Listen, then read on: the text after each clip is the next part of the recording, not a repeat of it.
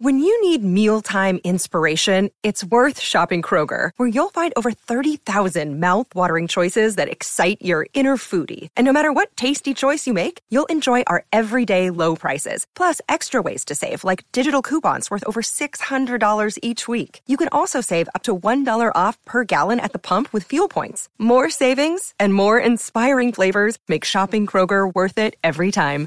Kroger, fresh for everyone. Fuel restrictions apply.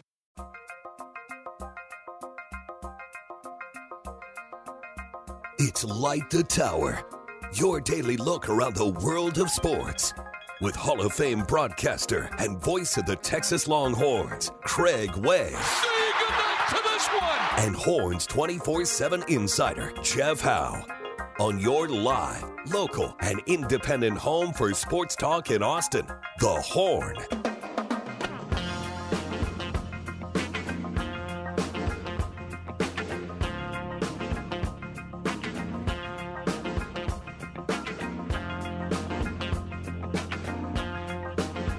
Light it up on a Wednesday, Wednesday edition of Light the Tower on the Horn.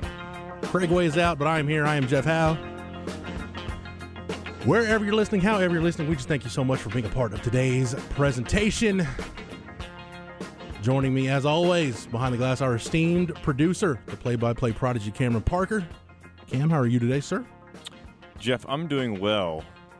And Aaron, it's because Aaron Hogan just called me the fittest member of the Horn, and honestly, that's probably the best compliment I've ever gotten in my life. Let's be real, dog. That's a pretty low bar. Have you seen Rod Babers? Well, you got Rod, but Bucky's decrepit.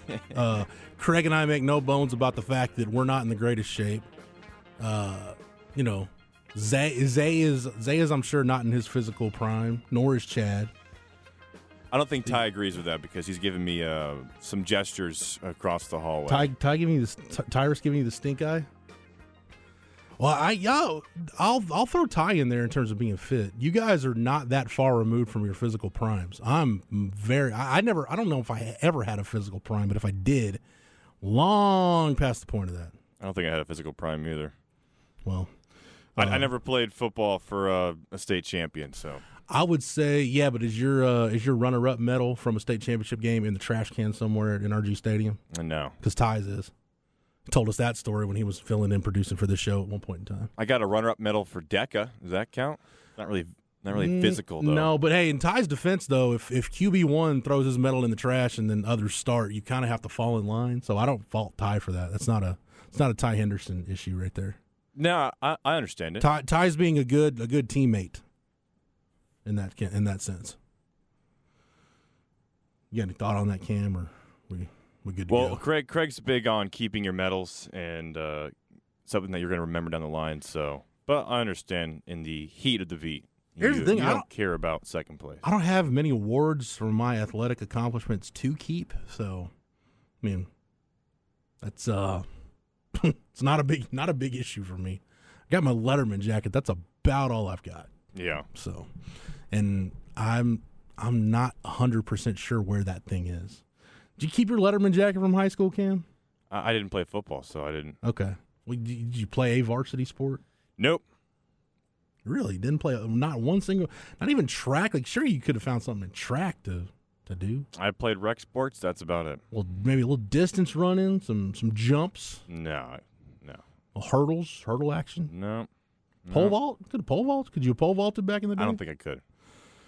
Well, Dad, gum Cam. I'm trying to give you the benefit of the doubt. and You're I'm not sorry. helping. I was, you know, I was fully in on journalism in high school. So Three. Uh, my, yeah, I took a journalism class in high school. It, it ended up with me uh, laying in the corner of the room taking a nap, and in between my naps playing Snake on my Nokia phone, which was back in the day. That was the only game you had on the primitive cell phones was Snake.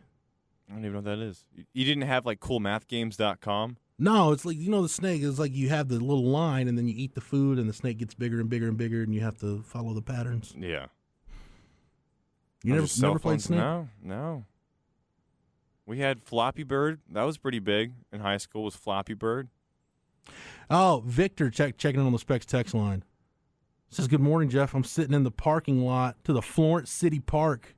I had to make some deliveries in Killeen and on my way back. Stopped here for a break. Nice little park, big oak trees. Yes. Uh, I don't, I don't, I can't recall if the tennis court is still there, Victor, but played many a game of wall ball on that tennis court back in the day. And where the pool is, that actually used to be a baseball field. Uh, that was my youth baseball field, uh, a site of many a blunder back in my day. I was not a prolific baseball player by any stretch. So there you have it. Bizarro Dale Dudley is right there with Ty Henderson for throwing the second place medal in the trash. Second place is nothing more than being the first loser. Mm. And then somebody channeling their inner Ricky Bobby. 903 area code, so you, sir, are from East, sir or madam, are from East Texas. If you ain't first, you're last. All depends on what you see when you look at that medal. Don't blame Ty one bit, says one texter. Because how many how many state titles did Ty win Uh, at Westlake when he was playing football? Tyrus, if you can hear me in that other room, how many how many state championships did you win while you were at Westlake in in any sport? Is he in there, Cam? I don't know if he's still in there. I don't think so. He's probably He's holding up a big goose egg. He's holding up a big goose egg. Ty, why don't you come in here for a second? Why don't you get in on this conversation? Come, come in, come in here, Ty. Come in the studio. We gotta, we gotta hash this out because we, we brought up. Well, we'll talk Longhorn football. Got a couple of Longhorn notebooks.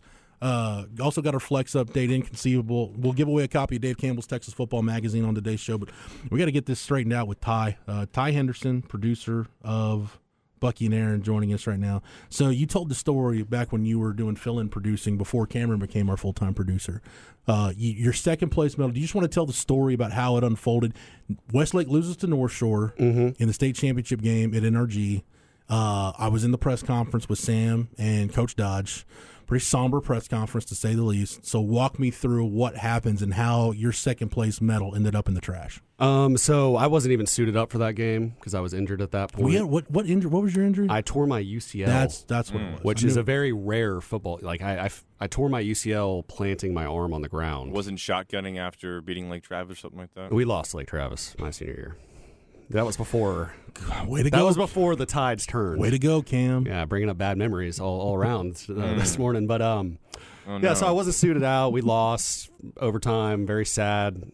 Kind of not the, you know, it was a questionable ending with with the trick play at, at the goal line. Um, but we're all lined up. We get handed our medals before the first place team. North Shore gets theirs, and we're all just kind of like, oh, you know, I'm crying. Everybody's crying. It's probably the saddest moment me and my friends ever shared together. And then as we're walking to the tunnel uh, in NRG, NRG, there's a big trash can there, and Sam just throws his, and we're all. At, I mean, I was gonna throw mine away anyways. I was like, all right, there we go. And then not everybody did. There some was some guys kept them. there were some people, but um, I don't regret it. I mean, I don't want to look at that. My dad. The reason I did it is because I have my dad second place Westlake. He lost in state championship as well, and he gave it to me because I think he didn't want to look at it as well. so I didn't want to have that problem for you know until I had a kid. I've always wondered. I've always wondered that question, like state championship, a na- conference championship, national championship, Super Bowl, whatever. Would you almost rather? Is it more painful to not make it or to make it and not win? I mean, I want to say just not make it at all because the but the memories that th- through the years the memories have gotten better. You know, we've kind Right, of we, yeah. we beat Allen the game before into It's their like the, it's like the game. bad it's like the bad breakup. Like, eh, you know, after a while, you're yeah, Yeah, you know, I still- did, there was some good that came out. There's a few still a few guys that I played with on that team that if we bring it up, that's all we're going to talk about. Like, might as well shut down the night. Put on put on the highlights. We're running through some film, uh, and you know that gets a little bit annoying now that it's almost ten years ago at this point. Man, it, has it been that long? It's like eight years, yeah, Dude, it's wild. Oh yeah, that was twenty the 2015, 15, season? 2016, yeah. Man, it's crazy how time flies. Well, Ty, I know you got to get to work, but I just wanted to let you tell the story and set it straight. And Yeah, how Craig s- Craig was not happy about. about no, that. no, he was pretty upset with with Ty. Texas Alpha wants to know, Ty, can you explain the last play where they ran a gadget play into the best okay. player on the field? So it involved uh, two future NFLers, and Sam Ehlinger and Kylen Granson tied in on the Colts, uh, played at SMU and Rice. But um, he Reed Klubnik, who at the time was the Westlake's all-time leading receiver, went to Yale. He's Yale's all-time leading receiver. Um, would have been playing in the NFL if it weren't for COVID, if you, if you ask me. Um, but we ran a little motion. It was kind of like it was. I would. It was kind of the Philly special, where Sam ran a little flat route, but it was a it was a pitch to that on. YouTube? Yes, definitely on YouTube, YouTube. He he pitched it to Kylen. Kylen kind of runs a jet sweep motion. K'Lavon Chaisson on, also in the NFL, blew up our slot receiver who was in for Klubnik. Didn't even stand a chance and just kind of disrupted the play, and Granson just couldn't get a get a good clean pass off, and it, and it ended right there. And it was I was front row for it, right next to Coach Dodge, and he dropped his headset. It was the most classic, just like oh well, big balls in Cowtown don't work out Yeah. every time. Coach Dodge got the last laugh though, winning three. Oh in a oh, yeah, row, no, we, in a row to we, we, I mean, we, s- I think we, we established the culture. My, my class at Yeah. Westlake. I, that's what we like to think. There you, yeah, it's a good way to look at it. All right. Well, any other questions for Ty on this deal, Cam, or or can he is he free to resume? I think I'm good. I think we're good Okay. on that. All right, well, thanks, Tyler, guys. Thanks, Ty. thank you so much. Appreciate Any any any good pickups lately in the in the card game? I, I, you know, until the next rookie class comes out, I'm kind of, I'm kind of chilling on. I've already on got NFL my I've stuff. already got my Bijan rookie card. I did the Panini Instant. Gimmick. Oh really? Yeah, got that in the mail. A couple I just don't like the instant in the corner. I'm fine with it. I'm cool. I just want. I'm I'm I'm making base cards great again. So it's my. It's Well, goal. I still got some stuff for you, for, ah, for you to uh, I some base for you. and I will I'll Take it, gladly, take it all, take it gladly all. take it. Well, I appreciate it, guys. Tyronius, thank you, sir, for your contributions here. Thank you for everything you've done to your body for this station. We greatly appreciate it. Uh, all right, Specs text line is open 337 3776. Uh, Texter asks, is that the. Says the NCAA could. Oh, this was from yesterday's show. My bad. It says, was that the flip off the camera game? I have no idea what the flip off the camera game means. Uh, Texter said, at least we don't have to listen to Cam's glory days. That's the upside of Cam not playing a, a varsity sport. You don't have to bore everybody and regale people with tales from the past. CB says Snake uh, was the it game. See, Cam, if you pull up the Specs text line, look at CB's last text. That's what the Snake game was. All right, I'll pull up. C- CB knows every game. Though. Just take a look knows at it. everything. Take a look at it. Let me know what you think. That was the snake game. Wow. See, the snake eats the food and just keep. He gets bigger and bigger, and then you just got to make sure that the head of the snake doesn't bite the tail, or else you die and start over. That's pretty riveting, Jeff. Wow. No, I'm telling you, man. Back in the day, I didn't know any better. I didn't. I didn't know it'd get to a point where you could do really cool stuff on your phone, on your smartphone. You But can play Madden on your phone. That's what we played in high school. Was Madden. you knew a lot of a lot of stuff on your phone. Jeff Mudd says I will take a Drew Gressett jersey in place of my Directors Cup T-shirt. Jeff Mudd, we'll come up with a nice gift for you, sir. And with since there will be no Directors Cup T-shirt printed this year. What What was the bet between you and Jeff Mudd? I don't know. It's just the ongoing bit that I have of you know what do you, what do you do as a fan if your school wins the Directors Cup? Like, do you hang a banner? Do you print T-shirts? Like, I don't know. I don't know what you do. It's kind of like winning the NIT. Like, I, I guess you can print shirts for it, but does anybody really want to walk around with like an NIT championship shirt? Or are we really going to see people, you know, at a tailgate or down on Bevo Boulevard, like, oh hey, I've got my Directors Cup T-shirt. We won the Directors Cup, Directors Cup champions, two years in a row. Don't, doesn't doesn't do a whole lot for me. You know what I'm saying? I think the NIT one. It's just more irony. Like I would love to own one just for the irony of it. I, Directors get Cup. Eh. Okay. I mean, I think you know you, you put out a social media graphic. You like the tower. We're number one. That's it. We're good. There you go. But we're not number one because Stanford won it, unfortunately. They did this year. The the Cardinal regained it, so you can blame the lights at Sunken Diamond if you want for that. I if, uh, I will, I guess. I don't know. I Directors Cup standings. Not to dig that topic up, but it, it had zero. It, it influenced my viewing of the Stanford Super Regional. Not one iota. Did not did not influence it at all. Didn't care.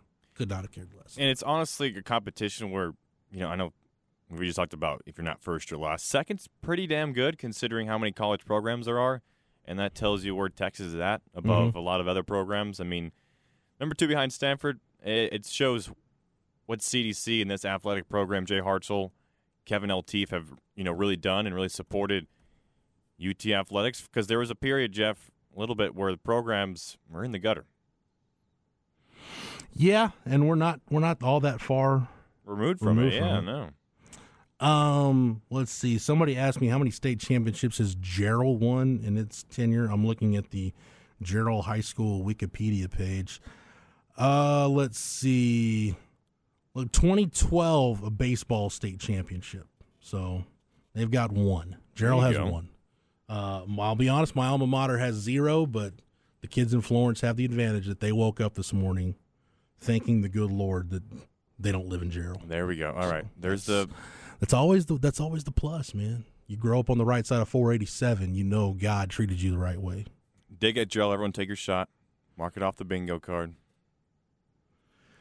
We got, we Uh, got 20 minutes into the show, so it, it could have been worse. Yeah, yeah, for sure. Um, all right.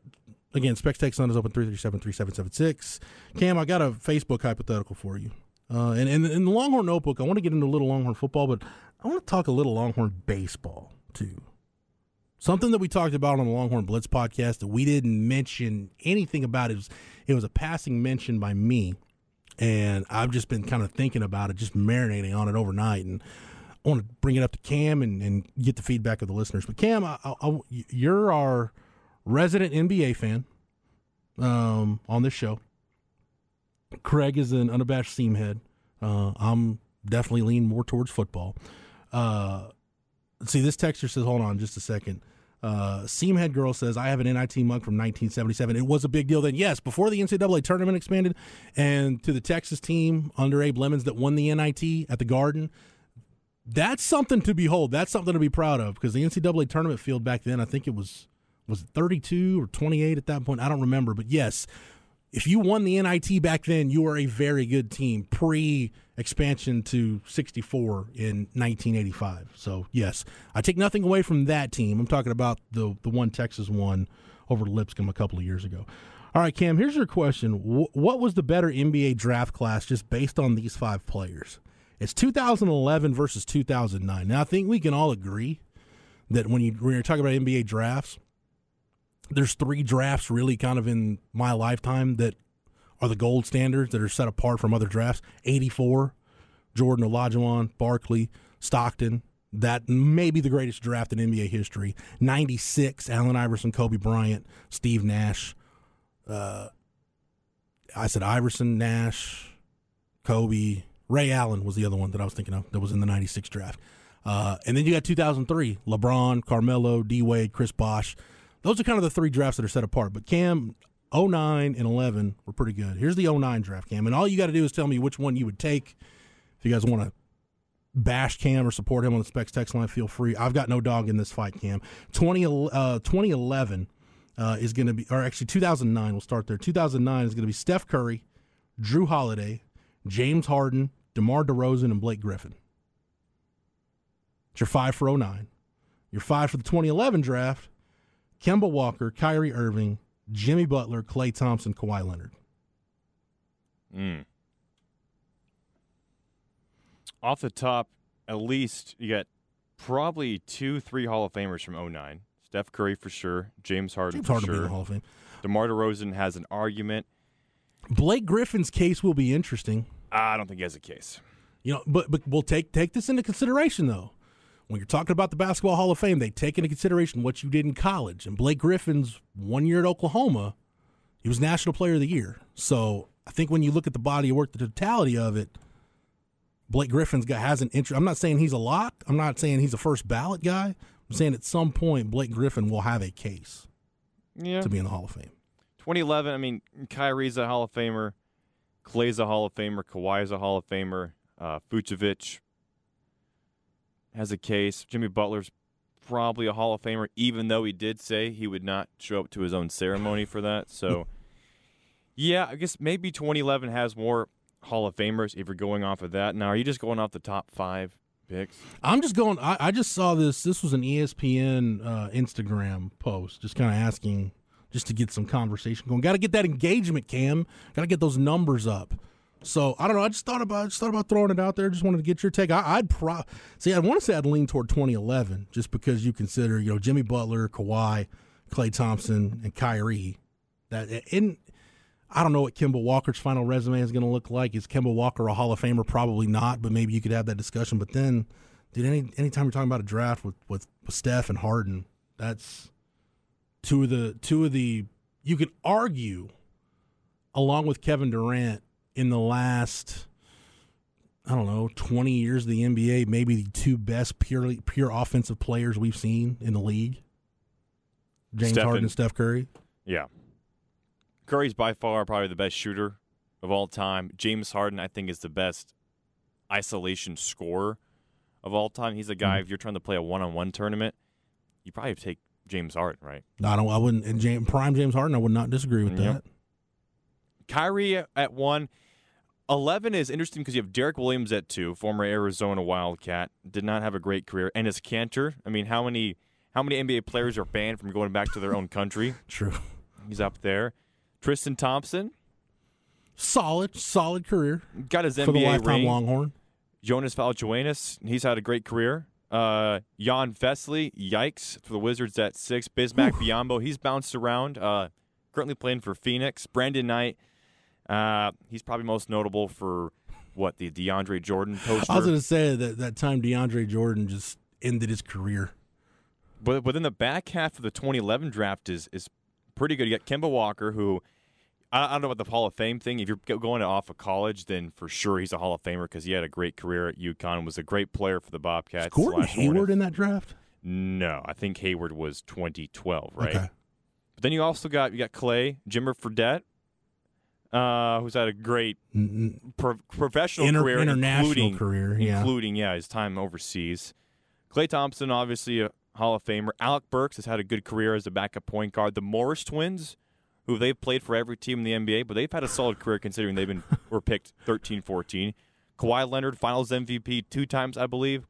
Nikola Vucevic, who's getting paid boatloads of money with the Chicago Bulls. Iman Shumpert, Tobias Harris, Iman Shumpert had a couple of years where he was he was a nice player. Kenneth Faried, Reggie Jackson. You know he's he's made a, a solid living. He won an NBA championship this past year with the Denver Nuggets, and then of course Jimmy Butler, who was a second round pick and best player on a pair of Miami Heat teams and went to the NBA Finals. Don't forget about Cory Joseph as well. Kojo, oh, he had a solid NBA career. and has a ring, has a ring with Yeah. the Spurs. Yeah, okay. Just wanted to throw that out there. Just get get your NBA brain working. This Josh morning, Selby, Cam. late second round pick. former former Jayhawk, oh. great. Oh. Haven't that, you know? I haven't had a haven't had a reason to think about Josh Selby in about five six years. So, the last pick of that 2011 draft. Jeff, do you know? Mr. Irrelevant in 2011. I have no idea. Isaiah Thomas. Really, he was Mr. Irrelevant. Yeah. Which I don't think they call it that in the NBA. Well, he had the he had. There's probably about what maybe a three three to five year stretch where he was a top twenty ish player in the league. I would agree. 20, 2009, not a lot of second round gems. Dexter Pittman, Hey, Hassan Whiteside. Did you guys know, by the way, everybody listening to this show, stop down what you're doing. I don't know if you knew this, but Dexter Pittman, from the time he got to Texas till the time he left, lost a bunch of weight. Don't know if you guys knew that. You wouldn't have known it by the 55,000 times it was mentioned during every Texas nationally televised game back then, but I, uh, I digress. Proceed, Cam. Avery Bradley, Damion James, and Dexter Pittman, three Longhorns drafted. See, I- I- 2010. yeah, because uh, you just got to remember the 09-10 season where you go from being number one in the country at the turn of the calendar year to being a bubble team by the end of the regular season. So it was it's not not a great not a great year, not a great year. Then the answer is the 2011 draft over 2009. That is Okay. my final pick, Joe. That is uh, Cameron Parker, our resident NBA expert. Cam, are you, are you ready for uh, you ready for your NBA free agency preview tomorrow? I'm just want to know if you're ready for it. I mean, I'm I'm as ready as I can be. I just you're, I'm going to turn the floor is going to be yours. I'll just be sitting here in this chair, just making sure you know it, the the course stays right. But that's going to be your deal, man. We're, we're getting we're gonna get your input on the Dallas Mavericks and their situation, free agency. Uh, what yes, they want to do. the little Mavericks. All right. Well, we will. uh We'll take a break. We'll come back. I want to talk some Texas football in the Longhorn Notebook, but also a uh, Texas baseball point that got brought up very, very briefly during the Longhorn Blitz podcast yesterday, which you can go to horns247.com and get that, or anywhere you get your podcasts, search horns 24 7. That's Horns 247, smashed together, no dashes, slashes, or spaces. Just click that follow button to get every episode of the Blitz when it drops, typically on Tuesdays mentioned it briefly yesterday, thought about it overnight, and I want to just throw it out there to the listening audience, just some food for thought, based on what the feedback on the Specs text line was after Texas was eliminated from the NCAA tournament and what we were the some of the texts we were getting yesterday in the face of LSU winning the national championship and winning the College World Series. We'll do that when we come back on Light the Tower on the Horn, live, local, and digital on the Horn app and at hornfm.com. It's a Midwest thing. Light the Tower with Craig Way and Jeff Howe.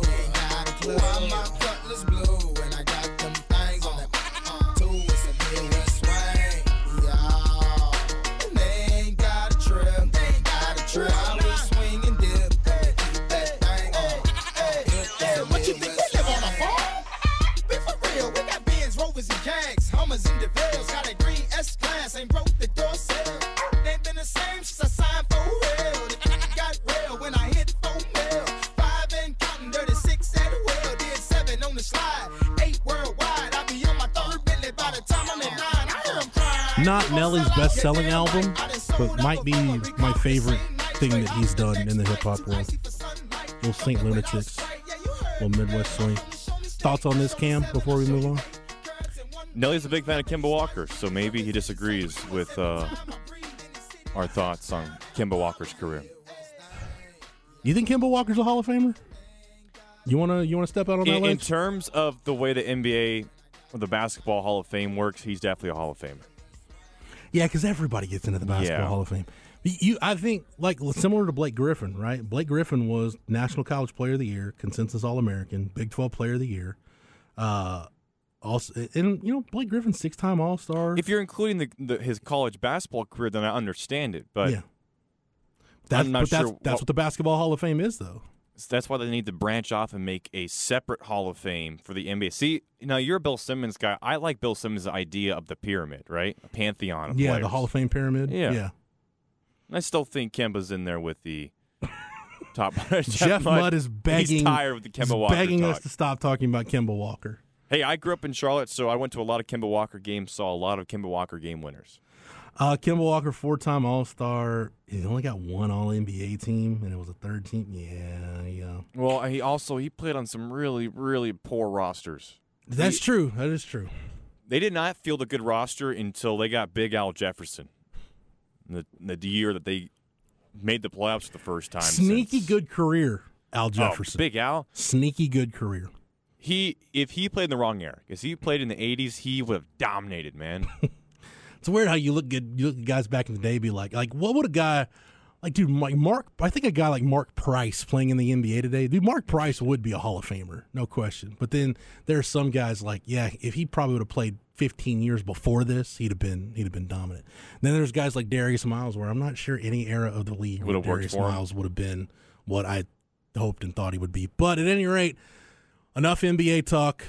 We've uh, we've we've beat that horse enough. Let's go on and talk some Texas sports in this hour's edition of the Longhorn Notebook. Jeff Howe's Longhorn Notebook. All right, Cam, and again, Specs text line is open 337-3776. I had this comparison. We are talking yesterday, and Cam, I, I, I want to bring this up too uh, in terms of talking Texas football with where Texas is. Texas really the team to beat in the Big Twelve this year?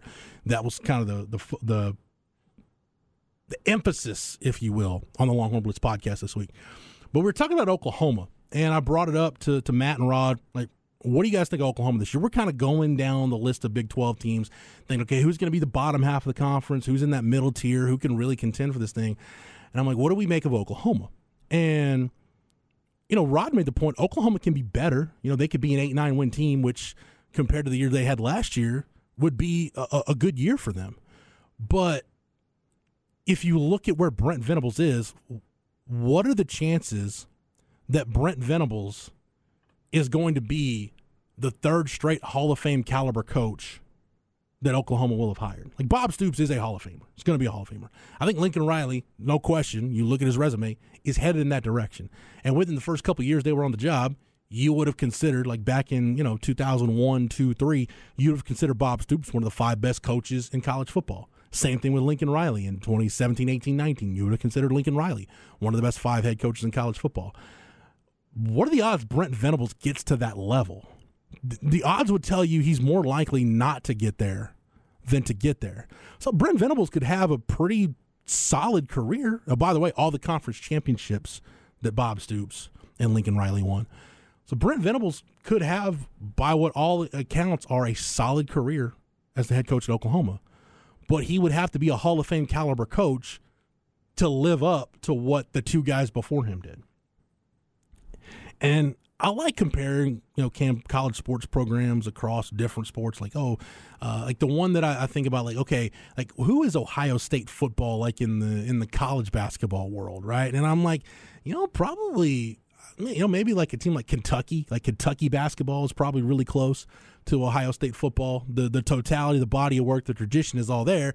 But when you start looking at national championships, you're like, okay, maybe I, I probably would have thought maybe they had a few more, but it's still a nice number, but you know maybe you, you think that whatever. But I started thinking about Oklahoma football and who I would compare Oklahoma football to, given where they are right now with this Brent Venables situation. I'm like, you know, Oklahoma football is a lot like Texas baseball, And when you like, like look at David Pierce's resume and what he's done, right? And, and take pull pull the name of the program David Pierce is the head coach of, right? Pull that away. He's won the Big Twelve three times. He's been to Omaha. What three? He's been to Omaha three times. Uh, got to the semifinals once. Granted, they had the two times they were two and barbecued.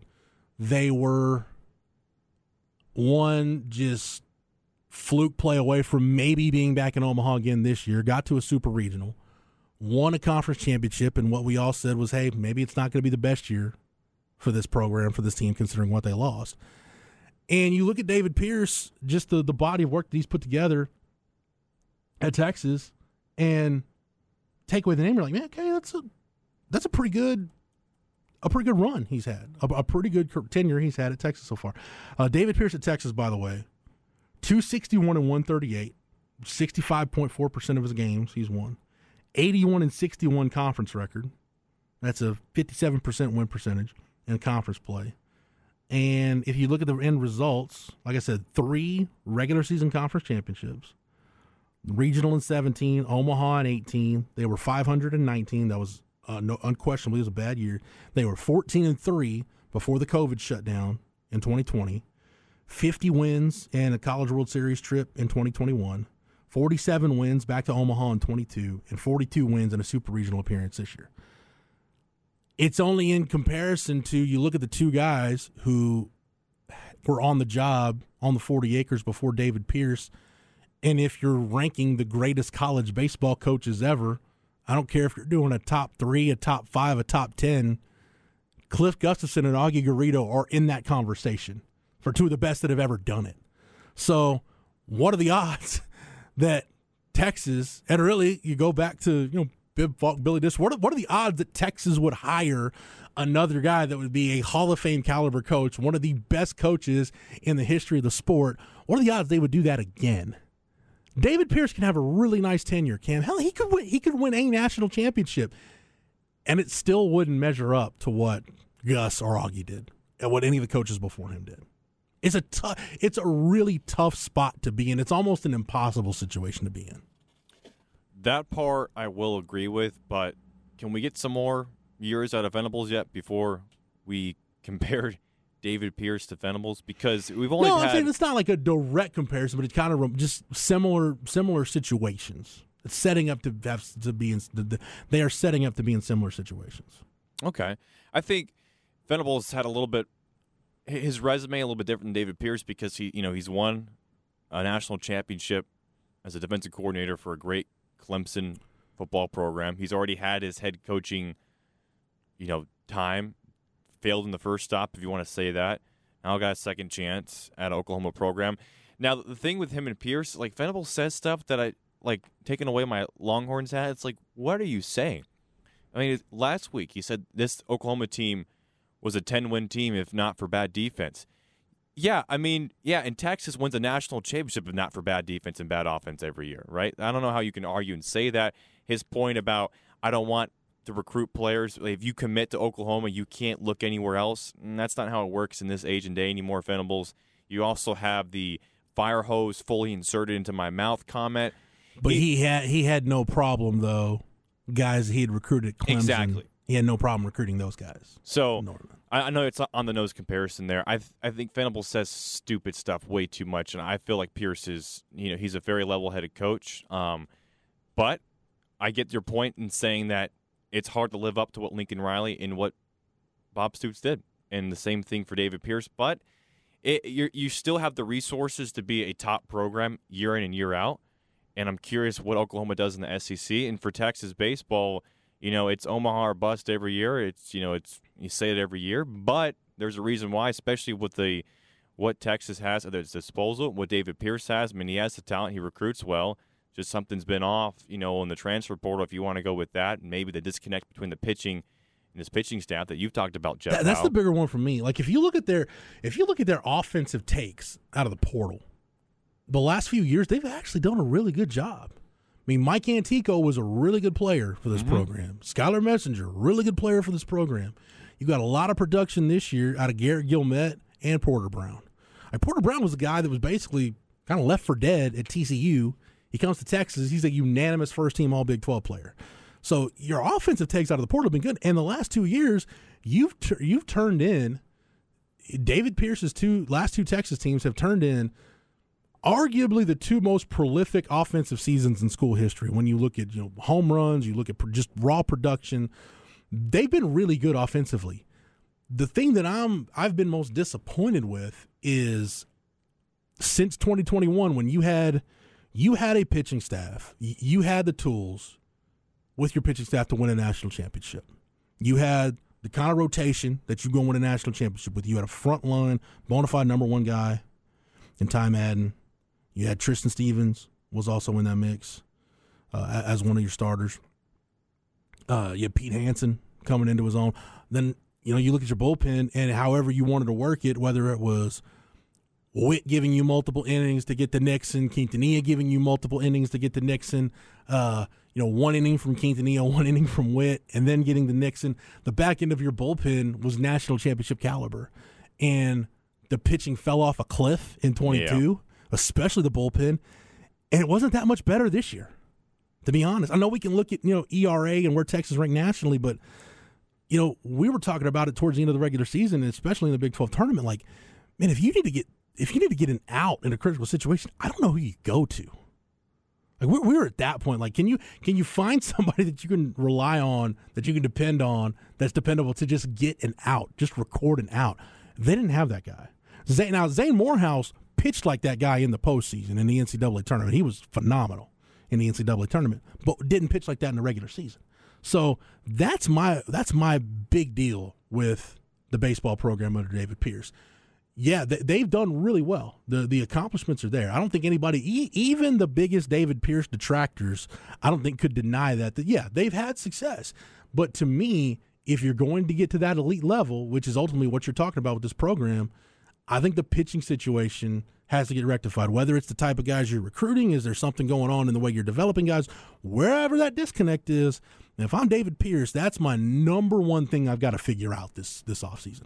And circling back to Brent Venables, you know, he's a defensive minded coach. OU was 122nd in total defense last year. Dude, they were Their so bad. Was awful. Now, here's the thing: it's only been one year.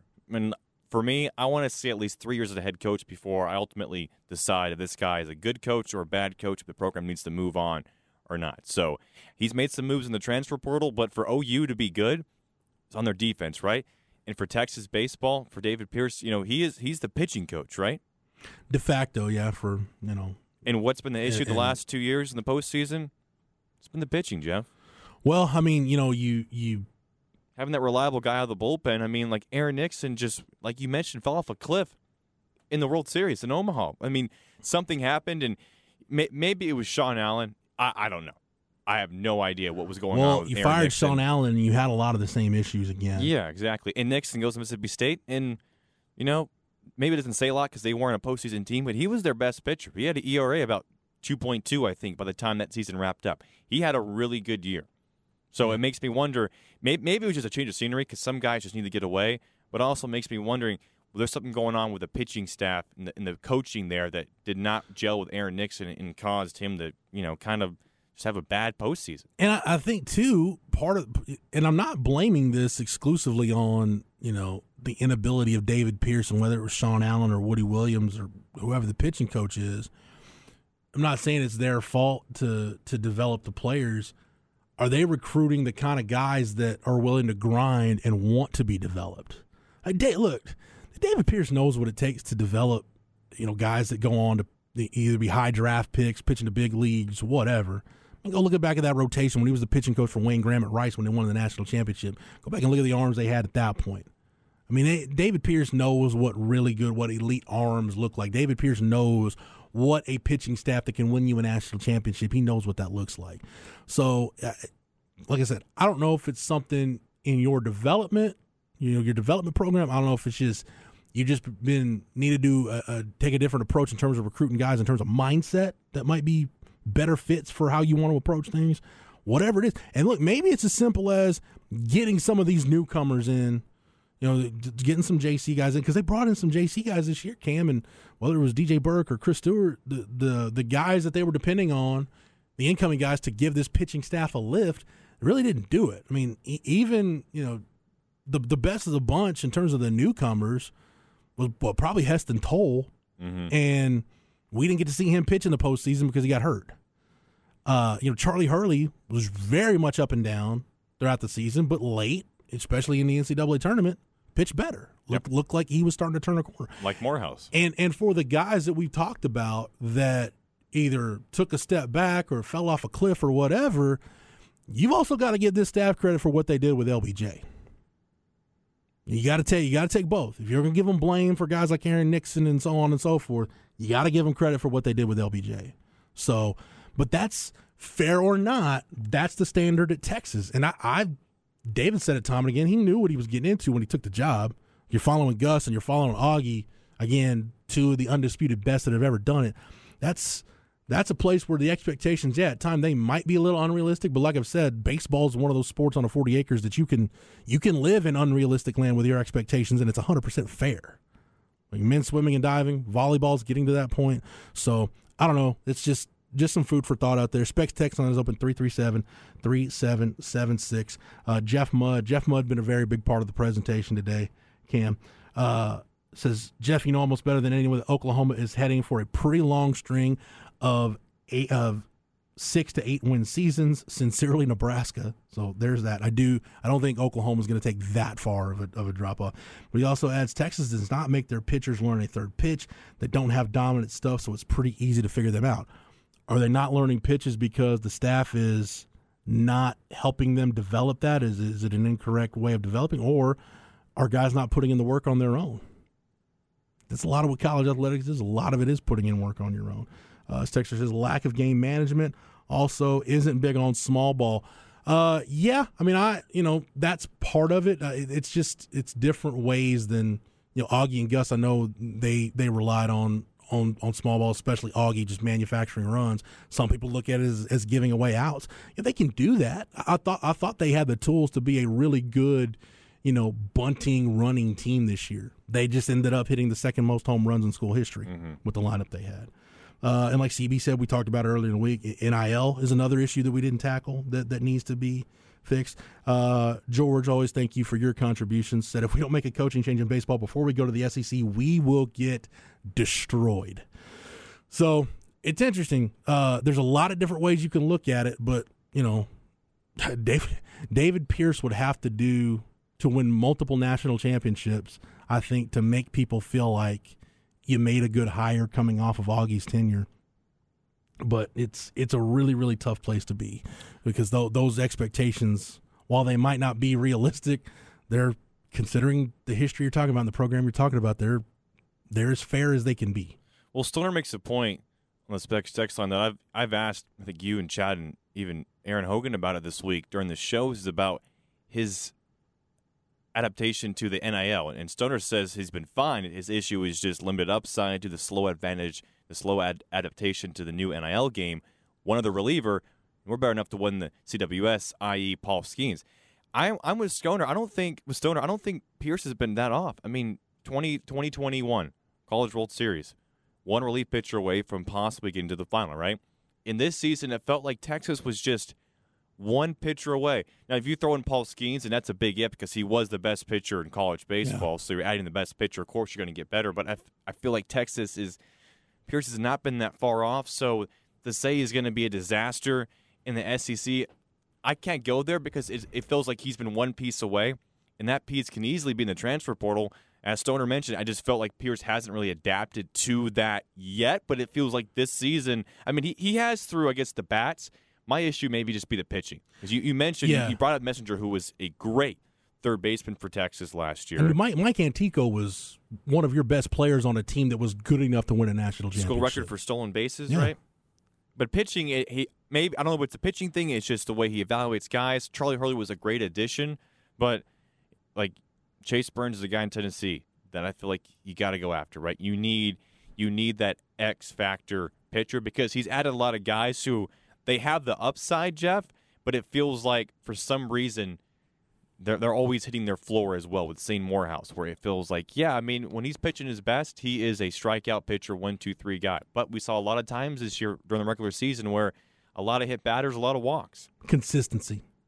Consistency is just not there right now. And when you talk about NIL, to bring up the conversation we had we've had throughout the week, you know, as as we the College World Series wound down, is it is the coaching staff is David Pierce just working with what they've got, and is what they've got just not enough to go get a guy like Paul Skenes, to go get a guy like Chase Burns?